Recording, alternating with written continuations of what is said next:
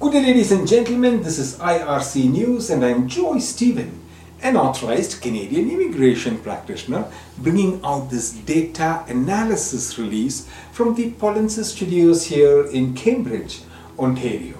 Today is the 16th of May 2022.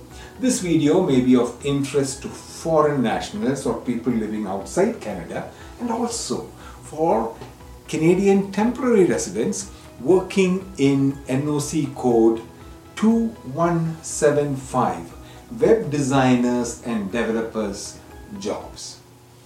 Okay, we are talking about the AIPP program selection in 2019 and 2020 which will give you some understanding on the number of people being selected in this category for the AIPP program every year.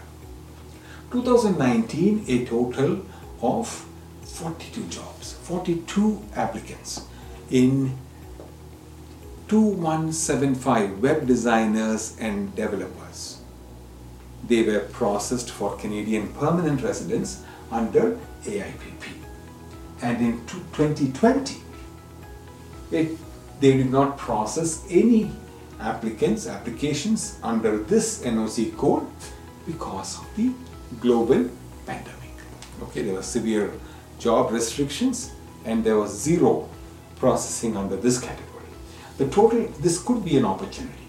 The total number of people under the AIPP program, the total number, not only this category, but everybody under the AIPP program was 5,380 people got their Canadian permanent residence through AIPP in 2019 and in 2020 in spite of the global pandemic and in spite of all the restrictions, AIPP processed 3,234 permanent residence applications.